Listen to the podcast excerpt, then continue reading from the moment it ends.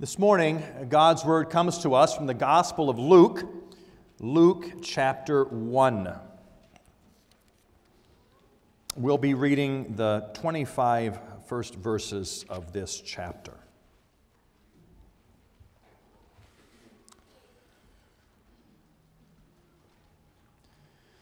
Luke chapter one, beginning at verse one, what we hear now is God's Word. Inasmuch as many have undertaken to compile a narrative of the things that have been accomplished among us, just as those who from the beginning were eyewitnesses and ministers of the word have delivered them to us, it seemed good to me also, having followed all things closely for some time past, to write an orderly account for you, most excellent Theophilus, that you may have certainty concerning the things you have been taught. In the days of Herod, king of Judea, there was a priest named Zechariah, of the division of Abijah, and he had a wife from the daughters of Aaron, and her name was Elizabeth. And they were both righteous before God, walking blamelessly in all the commandments and statutes of the Lord. But they had no child, because Elizabeth was barren, and both were advanced in years. Now, while he was serving as priest before God, when his division was on duty, according to the custom of the priesthood, he was chosen by lot to enter the temple of the Lord and burn incense. And the whole multitude of the people were praying outside at the hour of incense. And there appeared to him an angel of the Lord, standing on the right side of the altar of incense. And Zechariah was troubled when he saw him, and fear fell upon him. But the angel said to him, "Do not be afraid, Zechariah, for your prayer has been answered, and your wife Elizabeth will bear you a son, and you shall call his name John. And you will have joy and gladness, and many will rejoice at his birth, for he will be great before the Lord. And he must not drink wine or strong drink, and he will be filled with the Holy Spirit, even from his mother's womb. And he will turn many of the children of Israel to the Lord their God. And he will go before him in the spirit and power of Elijah, and turn the hearts of the fathers to the children, and the disobedient to the wisdom of the just, to make ready for the Lord a people prepared." And Zechariah said to the angel, "How shall I know this? For I am an old man, and my wife is advanced in years." And the angel answered him, "I am Gabriel. I stand in the presence of God, and I was sent to speak to you and to bring this good news. And behold, you will be silent and unable to speak until the day that these things take place, because you did not believe my words, which will be fulfilled in their time." And the people were waiting for Zechariah, and they were wondering at his delay in the temple. And when he came out, he was unable to speak to them, and they realized that he had seen a vision in the temple. And he kept making signs to them and remained mute. And when his time of service was ended, he went to his home. After these days, his wife Elizabeth conceived, and for five months she kept herself hidden, saying, "Thus the Lord has done for me in the days when he looked on me to take away my reproach among people." Here we end the reading of God's holy word. Well, of course, this past week was uh, Thanksgiving, and now that Thanksgiving is past, uh, we are somewhat more officially entering into the Christmas season. Uh, you can tell the signs of Christmas are around us. There are uh, Christmas shopping sales going on in the stores. Perhaps in some of your neighborhoods, there are Christmas lights going up on the houses. I know our wife spent many hours yesterday putting up lights while I did nothing to help. Um, But there are signs of Christmas uh, happening all around us, uh, the beginning of the Christmas season. And so we begin by preparing for Christmas. Rather than focusing on all of the external things, the shopping and the lights and the trees and things like that, uh, we're called to prepare our hearts as a church to celebrate the coming of our Savior into the world. Historically, in the church year, this is called the season of Advent. Advent, those four Sundays preceding Christmas, when we think about the coming of Jesus Christ, God preparing the way for Him, how God would fulfill His purposes for His people in the sending of His Son. For our Advent series this year, we're going to look at the first chapter of the book of Luke. We'll be looking at this uh, chapter over the next four Sundays together. Uh, we see that God Himself prepared for Christmas. God Himself orchestrated all things in just the particular way that in the fullness of time, He would send His Son, Jesus Christ, to come and be the Savior of His people. We are looking, of course, at the book of Luke, and that should remind you that just recently we finished a series on the book of Acts, also written by Luke. We saw how Luke was a careful historian.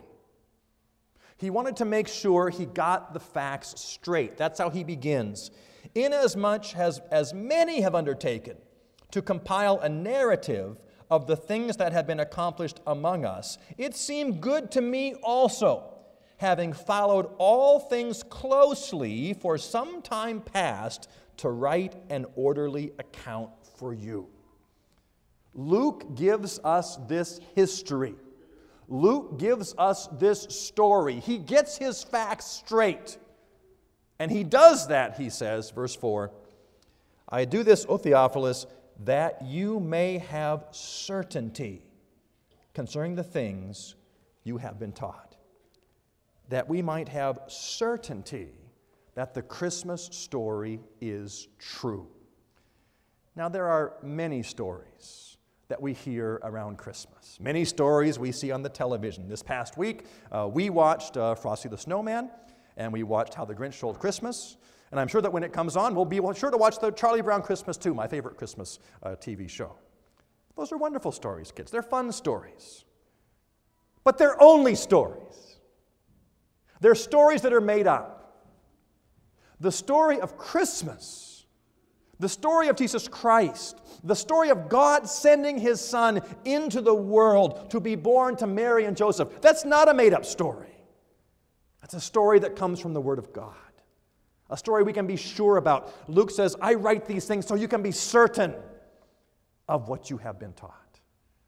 All the other stories are fine, but the story of Christmas, the story of Jesus Christ, is true. So we look this morning at, at preparing for Christmas from Luke chapter one. We read in verse five, in the days of Herod, king of Judea. Herod, the king of Judea. This may seem like a strange time for God to be preparing for Christmas. Herod was not a good king. Herod, we read, king of Judea, was not himself a Jew. Herod, Herod was a king who was not looking for the coming of Jesus Christ. Herod was a wicked king. Herod was a ruthless king. Herod was one who was not afraid to wield his army for his own benefit. In fact, Herod killed many of his own family. Yet it's, the, it's in the time of this king, this wicked king, that the preparations are coming to fruition. In the days of Herod, king of Judea, there was a priest named Zechariah of the division of Abijah, and he had a wife from the daughters of Aaron, and her name was Elizabeth. We're introduced to Herod, the king, a ruthless king, and in contrast to that, we have the priest, the priest Zechariah, in the priestly line, who married in the priestly line, married a daughter of Aaron. There was no requirement for that for the priests, but the priestly line marries within the priestly line. And we read that they were both righteous before God, walking blamelessly in all the commandments and statutes of the Lord. The contrast between Herod, the ruthless king, and Zechariah and Elizabeth, the faithful, the blameless, in the priestly line. But there was a problem. But, verse seven says, they had no child because Elizabeth was barren and both were advanced in years. They were childless. That was not simply a, an inconvenience for them. It was not simply a heartbreak for them. But in Israel, there was the ongoing expectation that God would send a seed of the woman to be the Redeemer for Israel. And, and, and every, every woman had to wonder, would my child be that one? Would my child be the one that God is sending for the redemption of his people? To be barren, to be childless, was to have no opportunity to bring that Redeemer into Israel. It was It was a sign of the curse of God to be childless. And so we have this, this, this jarring disconnection. They're blameless, they're righteous, but they have no child, for Elizabeth was barren. It is to this couple, it is to this priest, that the angel will come with a glorious announcement. Verse eight, and while he was serving as priest before God, when his division was on duty, according to the custom of the priesthood, he was chosen by lot to enter the temple of the Lord and burn incense. So the priest would serve particular times of service in the temple. And it was the time of Zechariah's group to come and serve in the temple. When it came time to offer incense in the temple, in the holy place, not the most holy place, in the holy place, the priests currently serving were chosen by lot. Who would get to go in and offer that incense? And it was a great privilege. It was a great blessing. In fact, once you had been chosen to do that, you would not be chosen again for the rest of your life. It was such a privilege for a priest to go in and offer incense. And it is time for Zechariah's group to serve. And the lot is chosen, and he enters into the temple to burn incense. And we read in verse eleven, and there appeared to him an angel of the Lord standing at the right side of the altar of incense, and Zechariah was troubled when he saw him, and fear fell upon him. He saw an angel as he enters into the holy place, as he enters in to offer the incense. And he is troubled, and he is afraid, and he says in verse thirty-one, no, thirteen, the angel says to him, do not be afraid, Zechariah. For your prayer has been heard, and your wife Elizabeth will bear you a son. Do not be afraid. Your prayer has been heard. Now, as a priest, what would Zechariah be praying for? He is the one who's called to bring the prayers of the people before God. They would be praying for that Redeemer. They'd be praying for God to send that one whom he had appointed. They'd be praying for the fullness of time to fall upon them. And the angel comes and says, your prayer has been answered. The Redeemer is coming, and, and your wife will have a son. What a blessing. What a glory. He must have been overwhelmed at the words of the angel. The Redeemer we've been waiting for is coming, and my wife also will have a son. How does, how does Zechariah respond? Does he respond embracing this glorious truth? His response is a response of unbelief. Look at verse eighteen. And Zechariah said to the angel, how shall I know this? It's not possible. This can't happen. In spite, in spite of everything orchestrating to bring him to this point, it is his term of service. He is chosen by lot. An angel comes and speaks to him. And his, resp- his response is, how can I know? How can I be sure this is really going to happen? He refuses to believe this glorious message that the Redeemer promised is now going to come. He refuses, and in fact, beyond that, he gives reasons why, why his wife can't have a baby. He says, I'm an old man. My wife is advanced in years. This just doesn't make sense. What you're saying can't be true. The angel responds. The angel answers, I am Gabriel. I stand in the presence of God, and I was sent to speak to you and to bring this good news. I am Gabriel. I, I, I come from God himself. God is sending this message. Now, as a priest, Zechariah would have known well the history of Israel, that there were other times when there were miraculous children born by the message of an angel. He would have known of Abraham and Sarah. Again, a couple too old to have children, but God sends an angel and tells them it's going to happen. He would have known of Elkanah and Hannah, the parents of Samuel. He would have known these truths. But he, he refuses to believe. He refuses to believe that God could do what he said he would do.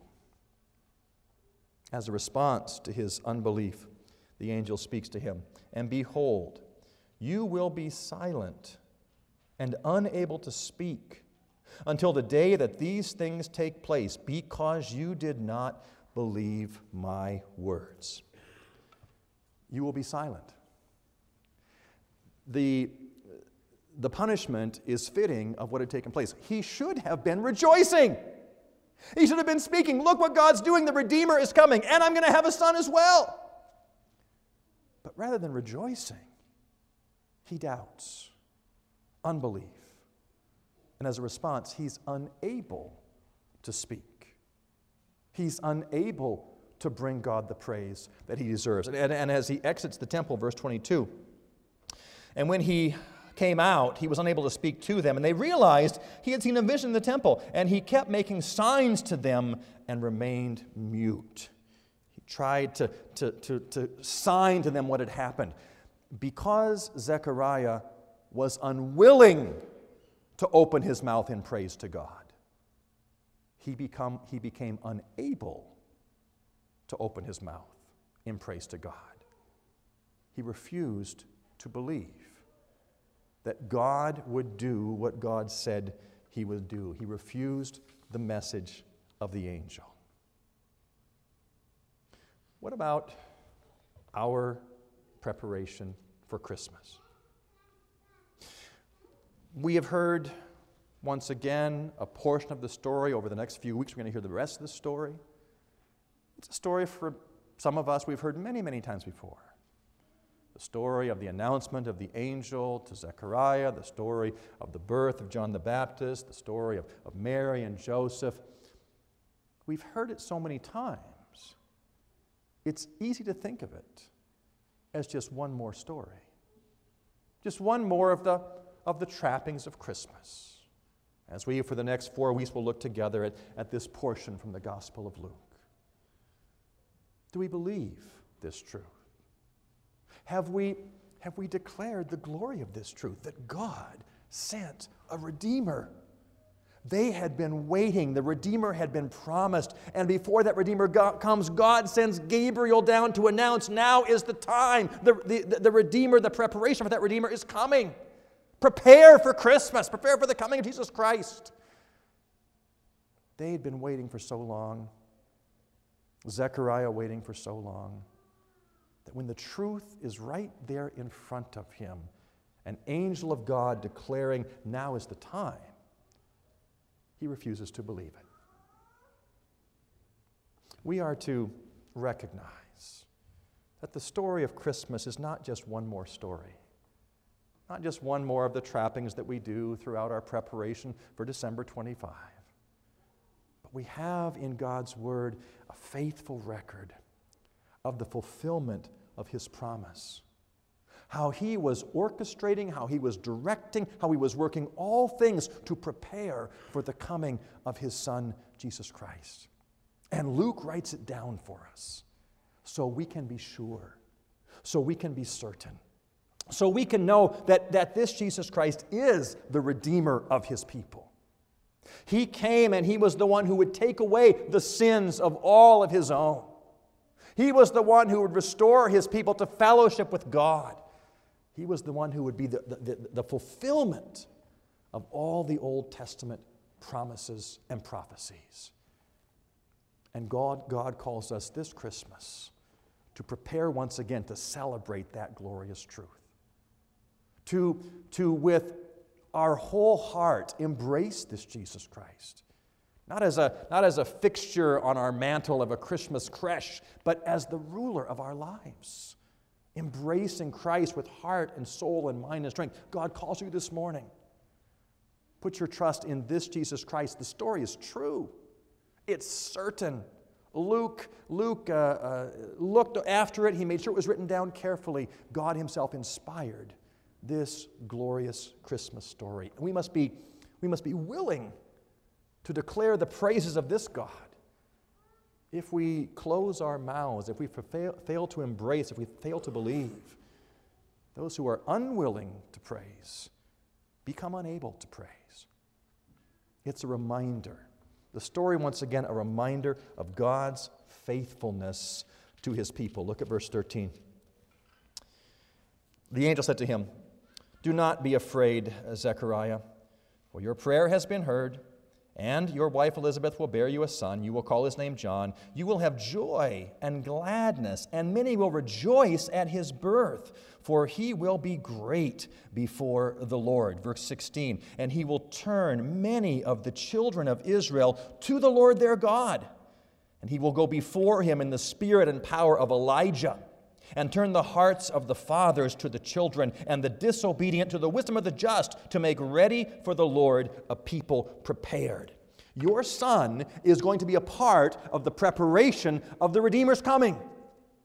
Your son's going to be the one who will be used by God. He quotes here from Malachi chapter four, the very last book of the Old Testament, the very last words of the Old Testament, where God says, "Behold, I will send you Elijah the prophet before the great and awesome day of the Lord comes, and he will turn the hearts of the fathers to their children and the hearts of the children to their fathers." This, this, this book of Malachi prophesies of one like Elijah, who will come and turn hearts back to God.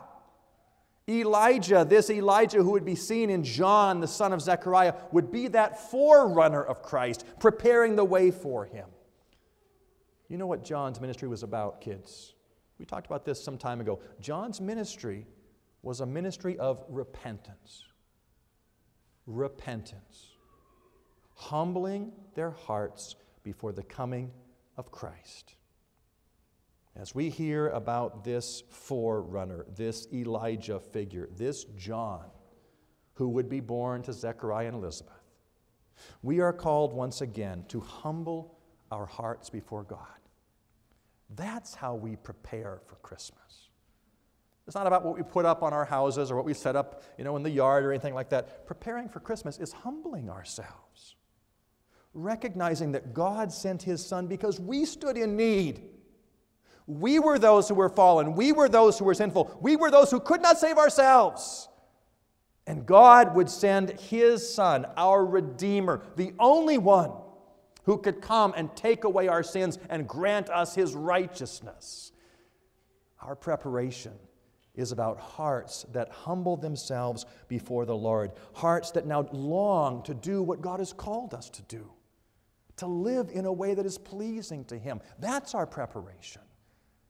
It's about preparing our hearts for the celebration of God sending his Son, Jesus Christ. Malachi ends, "He will turn the hearts of the fathers to the children and the hearts of the children to the fathers, or," he says, "I will come and strike the land with a decree of utter destruction." Either we will prepare by humbling ourselves before God, by embracing Jesus Christ as Lord and Savior. If we do not, if we do not humble ourselves before God, God comes with the word of warning. "I will come and strike the land with a decree of utter destruction." Hard hearts, cold hearts, hearts unwilling to embrace Christ are left not with the hope of celebrating a Christmas, a Redeemer, but the terrible warning of God's utter decree of destruction. God comes with promise, and he comes with warning. Are you preparing for Christmas? Not just the lights and the shopping and all of those things, but truly preparing your heart. Recognizing that, that Jesus Christ came because of your sin, because of my sin, because of what I have done as an offense against God. Humbling our hearts and then embracing this Christ as our only hope, because God has revealed him as the true Savior of his people. We know it. We can be certain of it. God himself has inscripturated this truth for us, that it's not one more story among many. It is the story of Christmas. Don't be silenced by unbelief, but open your mouths in praise to God for what he did in the fullness of time, sending his Son after he'd prepared all the way for the coming of Christmas. Let's join together in prayer. Lord our God, we know you are the God of history. You're the God who works out all things for your purposes. And we have seen a slice of that once again this morning as you orchestrated things in the life of Zechariah. That he would be on service, that he would be receiving the lot to go in, and you would send an angel to come and speak to him. Lord God, his response of unbelief is, is not hard for us to understand, because we know our own hearts, how cold, how dark they often are.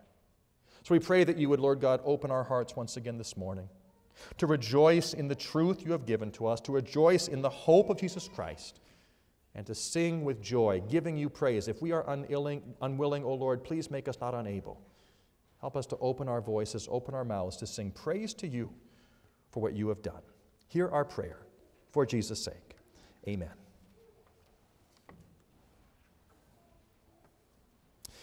We are going to sing to the praise of God, number two hundred ninety-nine in the Trinity Psalter hymnal. Number two ninety-nine, Joy to the World, the Lord is come, let earth receive her King. We're going to sing all four verses of two ninety-nine, and let's stand together as we sing.